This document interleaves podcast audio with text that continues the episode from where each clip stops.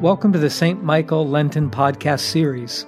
My name is Father Ken Brannan, and I will be leading our meditation today, which includes prayers, a scripture reading, and a reflection on the reading. May you be strengthened for the Lenten journey. Let the words of my mouth and the meditation of my heart be acceptable in your sight, O Lord, my strength and my Redeemer. Let us pray. Support us, O Lord, with your gracious favor through the fast we have begun, that as we observe it by bodily self denial, so we may fulfill it with inner sincerity of heart, through Jesus Christ our Lord, who lives and reigns with you in the Holy Spirit, one God, for ever and ever. Amen. A reading from Psalm 95.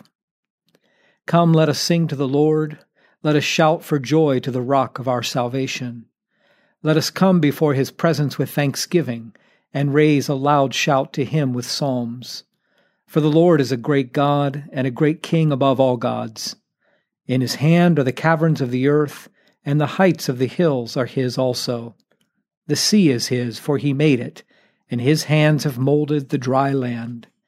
Come, let us bow down and bend the knee, and kneel before the Lord our Maker. For he is our God and we are the people of his pasture and the sheep of his hand.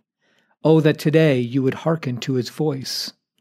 Harden not your hearts, as your forebears did in the wilderness, at Meribah and on that day at Massah, when they tempted me. They put me to the test, though they had seen my works. Forty years long I detested that generation and said, This people are wayward in their hearts, they do not know my ways. So I swore in my wrath, They shall not enter into my rest. Here ends the reading. When the clergy were choosing which days to focus on for the Lenten podcasts, I decided to take every other Friday, beginning with the Friday after Ash Wednesday and ending with Good Friday. What I discovered is that every Friday in Lent, Psalm 95 is one of the appointed lessons. Psalm 95 is famous in the Episcopal Church because it is one of several invitatory psalms at the beginning of morning prayer. In our prayer book, this psalm is called the Venite because that is the Latin word for come, which is the first word of the psalm. Come, let us sing to the Lord. Those who pray the daily office regularly can often recite the Venite from memory. It's deeply woven into our liturgical practice. In Psalm 95, we sing to the Lord and praise the name of the Lord because the Lord is the creator of all things. The hills, the caverns, the seas, and the dry land all belong to God, as do our souls and our lives. As we often say, it is right to give him thanks and praise. The first half of Psalm 95, the part we hear in morning prayer every day, is lovely. But what we may not realize is that the second half of Psalm 95 is not as encouraging. It acknowledges our tendency to harden our hearts and resist the love of God. As the psalm continues, it is clear that we do not always listen to the voice of our Creator, the one who made us and loves us and calls us by name. The latter half of this psalm recalls the Israelites who rebelled against God in the wilderness repeatedly tempting the Lord and putting the Lord to the test. God does not spare words regarding this tedious generation. Forty years long I detested that generation and said, This people are wayward in their hearts, they do not know my ways. So I swore in my wrath, They shall not enter into my rest. This seems like a harsh way to end the psalm. We begin with a call to worship and we end with the seeming rejection of a whole generation of God's children.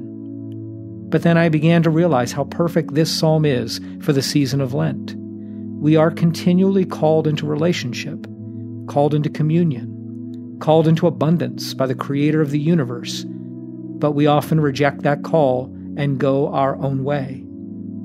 This psalm is particularly appropriate for Fridays in Lent because each Friday foreshadows the fateful events of Good Friday, when we execute the greatest evil and crucify the Son of God. So, yes, Lent is a time to worship the Lord, but it is also a time to recognize our tendency to turn away from love and harden our hearts. When we do this, we make it difficult to enter into God's rest. That's why we need to hear the Venite daily. God invites us with the word, Come, but we choose how to respond. Amen. Please join me now in saying the Lord's Prayer. Our Father, who art in heaven, hallowed be thy name. Thy kingdom come, thy will be done, on earth as it is in heaven. Give us this day our daily bread, and forgive us our trespasses, as we forgive those who trespass against us. And lead us not into temptation, but deliver us from evil. For thine is the kingdom, and the power, and the glory, forever and ever. Amen.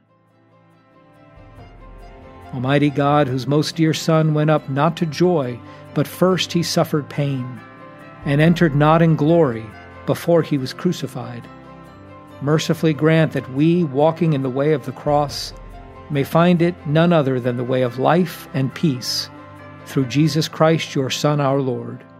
Amen.